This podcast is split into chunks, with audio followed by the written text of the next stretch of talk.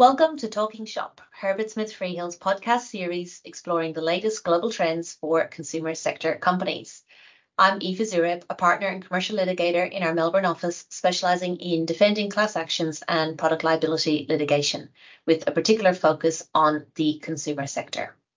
Talking shop with us today, we have Josh Todd, Giulia Maienza, and George McCubbin. Welcome. Hello, everyone. Hi, everyone. Hello. Josh is in Melbourne and is the digital asset and blockchain lead of the firm's emerging technology group in APAC, specializing in digital assets and emerging technology, including digital assets, smart legal contracts, and finance law. Giulia is an associate from our Milan office and so currently seconded to London, where she advises on IP matters for clients, including in the fashion, TMT, and food categories. And she's also a member of the INTA Emerging Technology Committee and George is a senior associate in the London office, specialising in patents, trademarks, and copyright, and over the last few years, relevantly, non-fungible tokens or NFTs. So today we are talking about the rise of the NFT as a marketplace for the consumer sector. So let's start at the very beginning. Why are NFTs relevant to the consumer sector right now? Wait, why are we talking about these now? Aren't they dead and a relic of the COVID crypto boom, like Dogecoin and all of the other meme coins? Well, as we will explain in a moment, NFTs are very much still relevant and do have pervasive use case that we are still seeing today and will become more and more prevalent in the future in a number of different and new sectors. Did you know by any chance that NFT can also be linked to food products, fashion clothes, or consumer experience? That's a very interesting point, Giulia. But before we discuss this, we should probably explain what an NFT is for those who have forgotten. Yes, or for those who never understood them in the first place. Or if you were a blockchain skeptic, a good example of financial fraud and runaway enthusiasm and were not worth understanding. Okay, so bear with me for a moment while I explain what an NFT is. Uh, it's a unique digital token created using a smart contract and recorded on a blockchain, which is used to certify ownership and authenticity. So how it works is that when an NFT is created, a token is added as a block of digital data to the chain, which is effectively a long string of numbers and letters. These blocks stack next to each other, end to end, and because they are linked together, the data in each block is immutable.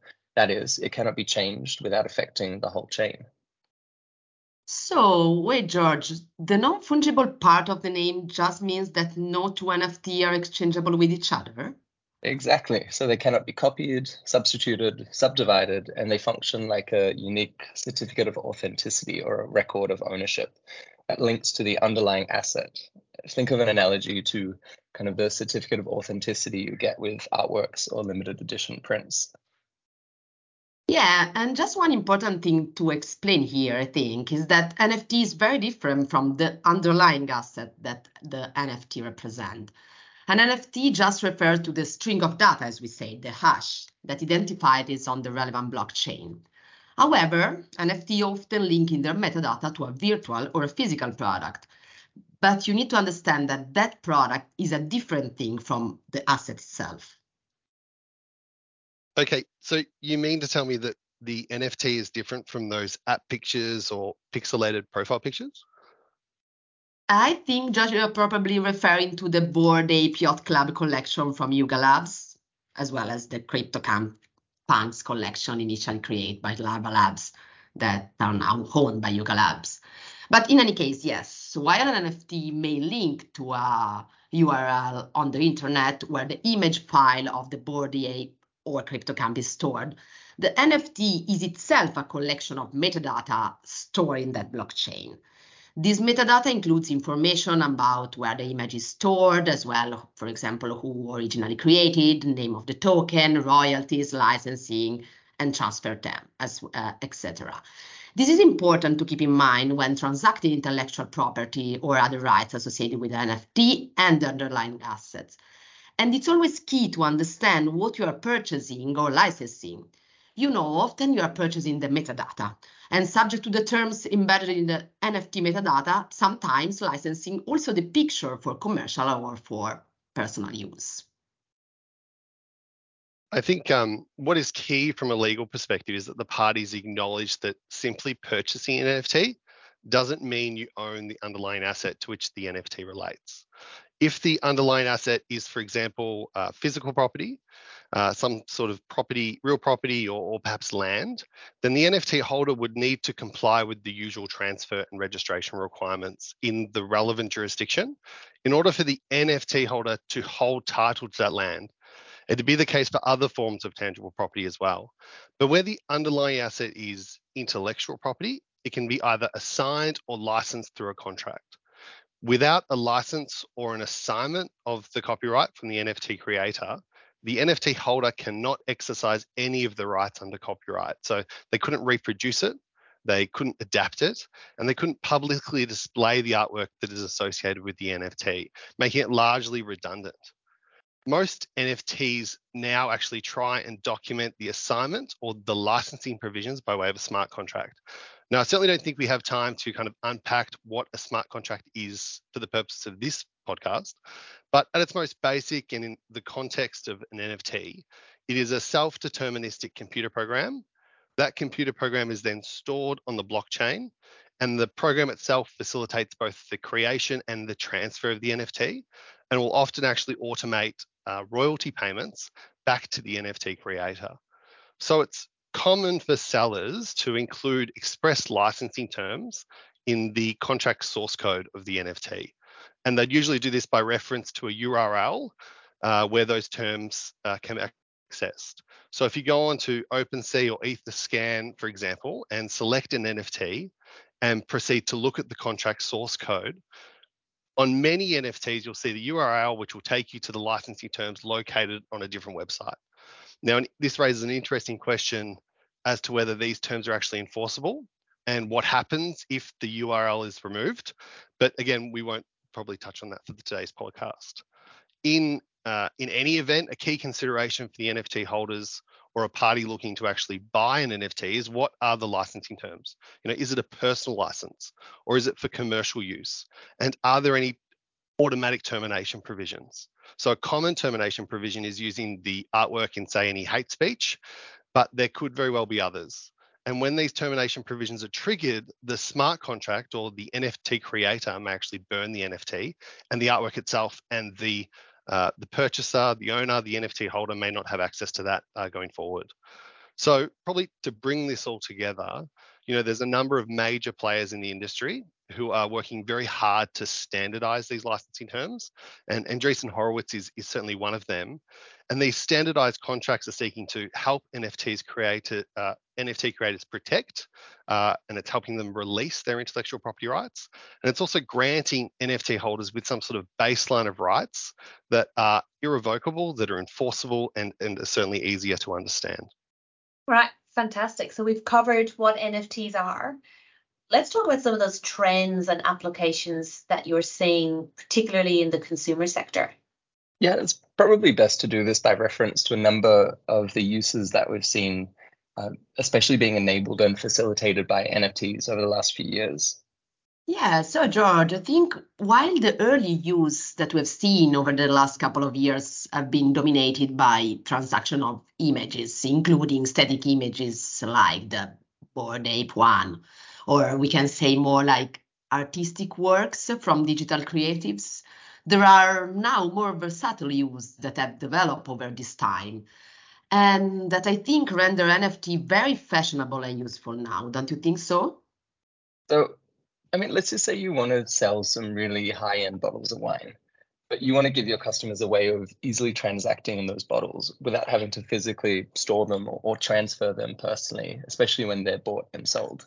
So you can sell the wine by first transferring an NFT to the purchaser, and you link each NFT to a physical bottle that is then stored on your premises. So the consumer is free to transact with the NFT, which is then a lot easier than moving the bottle around. And whenever the end purchaser decides that they want the bottle, they just have to redeem the NFT. And this is actually what Treasury Wines did with a very limited sale of their Penfolds wine in Australia and they used a marketplace known as Blockbar, which actually offers a way uh, to facilitate the um, purchase and sale of alcohol related NFTs and products.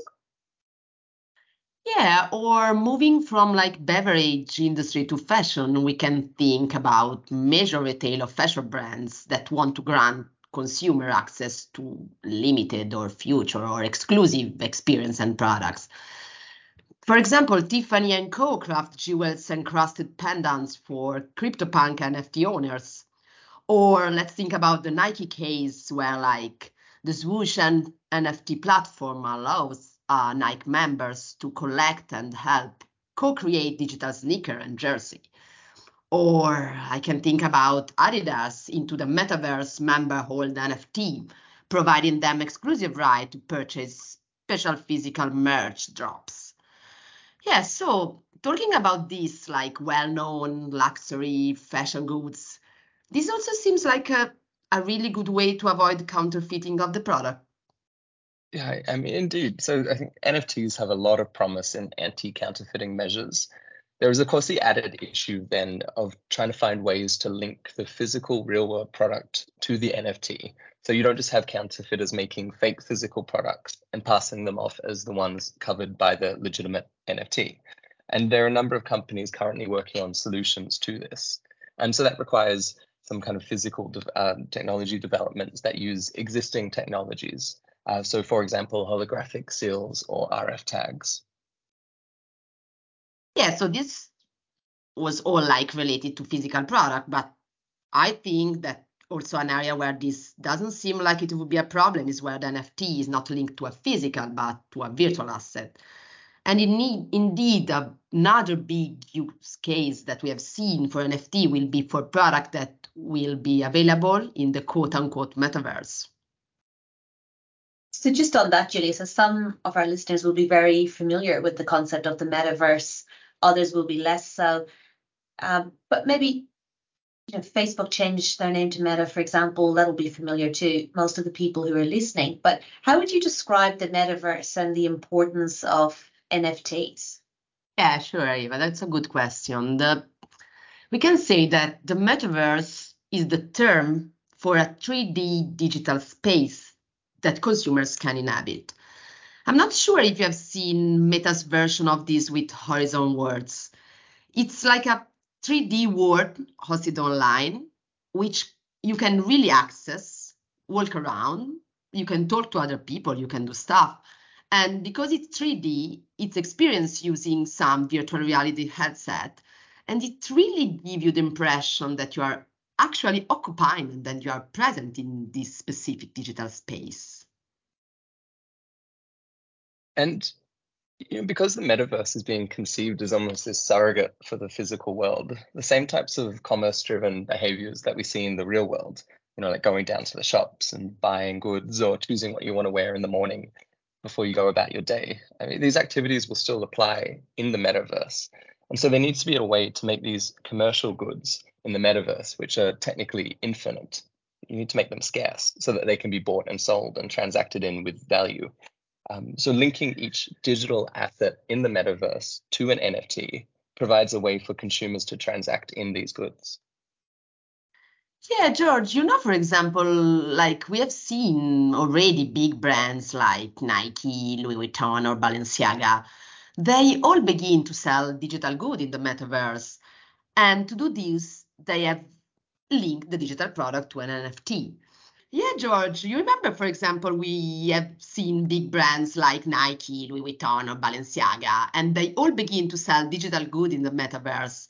And to do this, they have linked the digital product to an NFT. I think in late 2021, Nike even bought a studio called RTFKT for a purchase price estimated to be close, I think, to $1 billion. And RTFKT had developed a market creating virtual footwear and clothing. And later they started selling avatars and, of course, using like this kind of virtual footwear. Think of these as skins that people could adopt while in the metaverse and actually wear it. So, for our clients in the consumer sector exploring the relevance of NFTs and the metaverse in their own strategy, what should brands be aware of if they want to explore the, the NFT space? I mean, I think I think first it's not just brands who want to explore the NFT space who need to keep an eye out uh, for this area because it's relatively easy, as we'll discuss in a moment, for, for third parties to make and sell NFTs that pretend to be from or associated with third party brands. And so companies need to stay vigilant about what's happening in this arena, even if they don't themselves want to actually do anything with NFTs at the moment.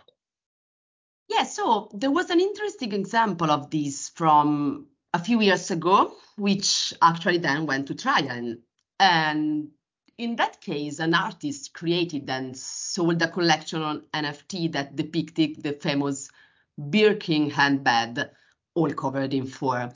And he called the collection Meta Birkins. These bags were selling at auction for ten of thousands of dollars. Of course, these virtual bags. And Hermes, the famous fashion brand who makes, let's say, the real Birkin bag, saw this and took legal action in New York, alleging various causes of, of action, including registered trademark infringement and other claims such, for example, trademark dilution, cyber squatting, and so on, on the specific Meta Birkin domain names. So Hermes were obviously concerned that the re- release of this Meta Birkin's NFT collection might be falsely attributed to them and might cause brand dilution, Giulia? Yes, indeed, George, that's right. And do you know that, like, quite recently, a Manhattan federal jury found in favor of Hermes, awarding damages for trademark infringement and cyber squatting. And what the court decided, it's like they considered that these Meta Birkins uh, were likely to confuse the consumers and that the artist's conduct could not be excused by freedom of creative expression exception that as you know is like a very typical us like fair use related exception in that case hermes had sought damages to let's say in part compensate for the losses resulting from the impact on its plan to enter directly in nft market itself and so the fact that the artist tried to sell this NFT, of course, according to, to Hermes, and then the judge could create this confusion and this, let's say, trademark dilution. Yeah, and I think I think Giulia, there's been a European case too uh, involving the Juventus football club in in Italy, and they took action against the provider of an NFT-backed trading cards. And these trading cards were depicting famous players wearing the uniforms of the football clubs, um, you know, including Juventus. So the distinctive uh, logo on it.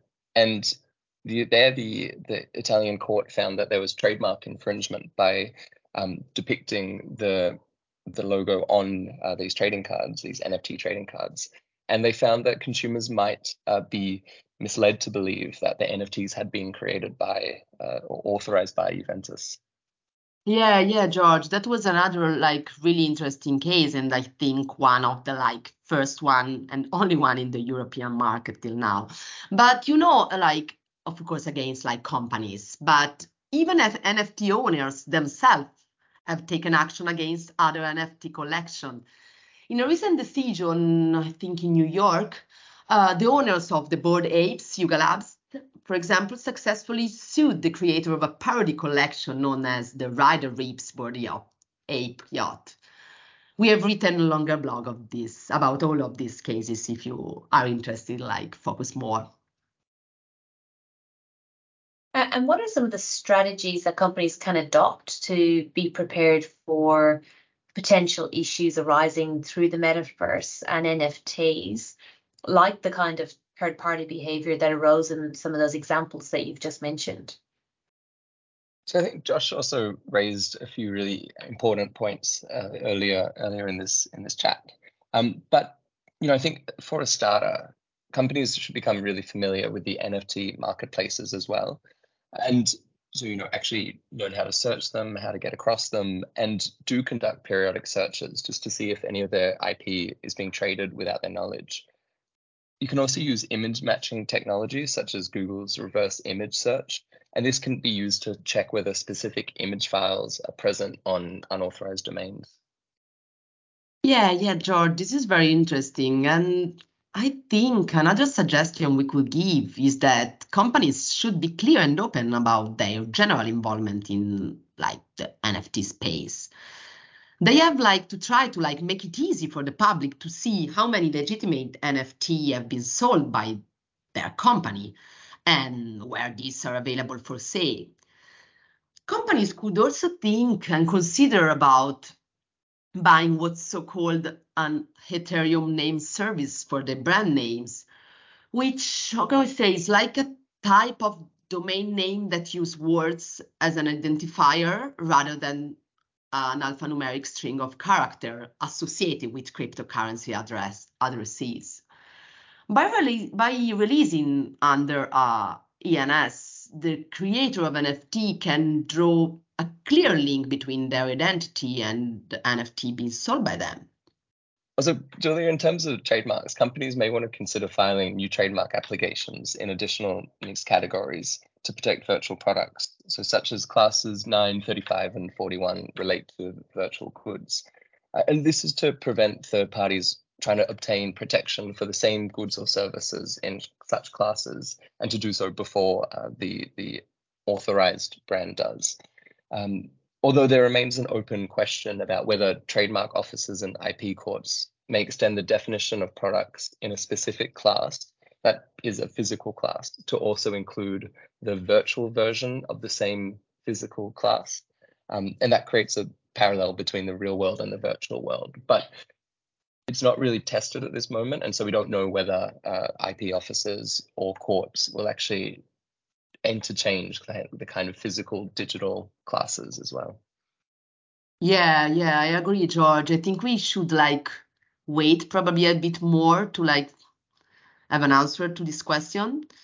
But I think that we we already know, and then we can like probably the last suggestion promise that we can give to companies is that they should develop a policy around what to do if infringing IP use is detected as part of I don't know, like an routine monitoring. They could, for example, start like drafting template takedown letter, which could be sent to NFT marketplace even if uh, an authorized NFT release is found. And if required, and as, as we have seen before uh, in the Meta Birkin case, uh, sometime they should also think about starting legal action for IP infringement because this is really important, like to try to safeguard and protect your trademark, your brand, and your IP assets also in relation to the virtual product and to the NFT space. This is all good practical advice for companies protecting or defending their brands from misuse. But what should companies consider when thinking about releasing and selling their own NFTs? We, we discussed this a little bit before. I mean, I think one one thing to always keep in mind is that NFTs are no different to any other traditional physical goods. And so Josh touched on a lot earlier in relation to land and also your standard terms and conditions that you may want to apply. So when you are thinking about selling or releasing NFTs, just focus on the same kinds of commercial and legal considerations as you would have if they were physical products. This is true for regulatory issues and also intellectual property ones too. Yeah, George, exactly. And there is another example of ongoing lit litigation. This time is between Nike and StockX, the online sneaker seller platform. StockX introduced a series of NFT called Vault NFT, which feature the image of sneakers, included, of course, the Nike branded shoes. An NFT entitled the holder to redeem the NFT in exchange for the shoes depicted by the image. But StockX, will at the same time keep the shoe safely stored until they have redeemed. This is like kind of similar to what you, George, were, were discussing before in relation to Treasury Wine NFT redeemable bottle. Uh, StockX wanted to promote an active market in shoe reselling without, however, the need to physically transfer the shoes between seller and purchaser. However, this move was not really appreciated by Nike. Nike indeed has argued that the use of its trademark in the image associated with NFT constitutes trademark infringement. And I mean, Julie, I presume that StockX is arguing that they're merely using the trademarks in a descriptive manner, so to inform the NFT holders of the types of shoes that are being covered by the NFT. Yeah, yeah, that's exactly. They claim to use it not as an indication of origin, but to describe the type of products sold. But you know, like this type of dispute is not unique or new, and I'm sure we will like continue to see this kind of things in an NFT space. Yeah, I, as you mentioned, Julie, I mean, this is really just an extension of whether or not you can sell or promote a product that contains the intellectual property of another company. You know, and we've seen this plenty of times with traditional physical goods too. And I presume that the law in the digital space should evolve in the same manner. You know, another, Julie, another thing to consider is to actually who owns the right to sell and release NFTs. And this may be an issue where the contract with the designer of certain goods or the creator of music or pieces of art uh, did so before NFTs even existed. And so any contract with a brand will not explicitly consider who retains the right to issue NFTs. Yes, and you like were mentioning music or art, but what about like movie? You know, like there was a very interesting dispute between Quentin Tarantino and the studio Miramax exactly on this issue in relation to NFTs that Tarantino sold relating to the famous, and I'm sure everyone knows movie Pulp Fiction. This is something that probably listener can Google afterwards and find out because it's a pretty interesting case. Yeah, and I think when, when you do look at that case, you'll see it does raise an important point, and that is that new commercial arrangements, so ones going forward, should really consider the involvement on of NFTs and who may or may not have the right to release them um, that point to refer, refer to the commercial work being contemplated by the contract. Yeah, yeah, indeed, George. And and finally, of course, also like we don't have to forget like the terms and condition governing an NFT release should be thought about and drafted carefully. This like where of course we can be of help and this is especially in relation to like aspect like intellectual property to make sure it's very clear what rights the holder of the NFT does do and do not have in relation to the underlying asset, uh, especially for like digital assets. It might also be interesting to think about the mechanism that are very specific to the NFTs and that can help you like then like in a like future case when you have to deal with this NFT. Uh, as an example, if a holder breaches the term and condition of the NFT, then it may be possible to require that the NFT is destroyed, you know, like we call this like burning, as a consequence of that breach. This will be something very difficult to do for physical assets, but of course we can like do it in relation to NFT. I think, in addition to the IP and the other legal issues which uh, George and Giulia have flagged, um, there are a couple of other headline legal matters that need to be considered before marketing NFTs for sale. Um, the first of which is, you know, if the financial services regulation in the relevant markets apply to that NFT, if the NFT does fall within the definition of financial product or security in the jurisdiction in which the company is minting or selling the NFT, then they'll need to comply with a number of potential licensing and disclosure regimes. Another important consideration would be whether uh, the release of the NFT will trigger or breach some sort of anti money laundering or counterterrorism financing regulation if uh, that analysis is undertaken and it's deemed that you potentially do need to comply with AML and CTF regulations, then it will be important for the NFT holder or the NFT purchaser to actually consider what framework they can implement, whether that's by way of a third party or implementing that framework internally within the company itself. In addition, you know, advertising laws and consumer protections are obviously relevant, and having a clear understanding of any laws relating to, say, misleading consumers, which might actually apply to your NFT, and ensuring that you don't fall foul of, of those uh, protections or any other advertising laws that might actually apply uh, in the jurisdiction to which the M- NFT has been sold or minted. And finally, obviously, tax. You know, tax law applies to the sale of the NFT potentially, um, and and and how that's considered again in the jurisdiction to which the NFT has been sold. You know, understanding exactly what the NFT does and what legal regimes may potentially apply is really key for those NFT creators and those people who are tr- looking to trade in NFTs. You know, are you using an NFT as collateral And if so, how are you ensuring your interest in the NFT are protected against third parties, for example? Or when we talk about that real world artwork or the collectible or the bottle of wine, which we discussed earlier, if those located overseas, then what do you what you have bought by way of the NFT, what do you need to do to ensure that the interest in that asset is not subject to some sort of third party creditor should the company which owns the warehouse, which houses the good, uh, becomes insolvent? So really, the use cases of NFTs are numerous, and the legal analysis best serves the client when the circumstances are sort of considered on a case by case basis. Well, thank you, Josh, Giulia, and George, for talking shop with us today. Some really fascinating insights um, into some really complex issues. We're looking forward to sharing more consumer sector insights in the coming months. But before we close, there's always time for an interesting fact from the world of consumer. Back in 1994, the idea of making a secure credit card transaction online for a physical good was mind blowing. A college student in Pennsylvania named Dan Cohen changed history when he sold a P- CD copy of Sting's album 10 Summoner's Tales for $12.48 to a friend who received the disc by mail a few weeks later in Philadelphia. It may be a far cry from today's NFT marketplace, but that one online sale then led Dan to create the online marketplace NetMarket. As ever, thank you for your time and thank you for listening.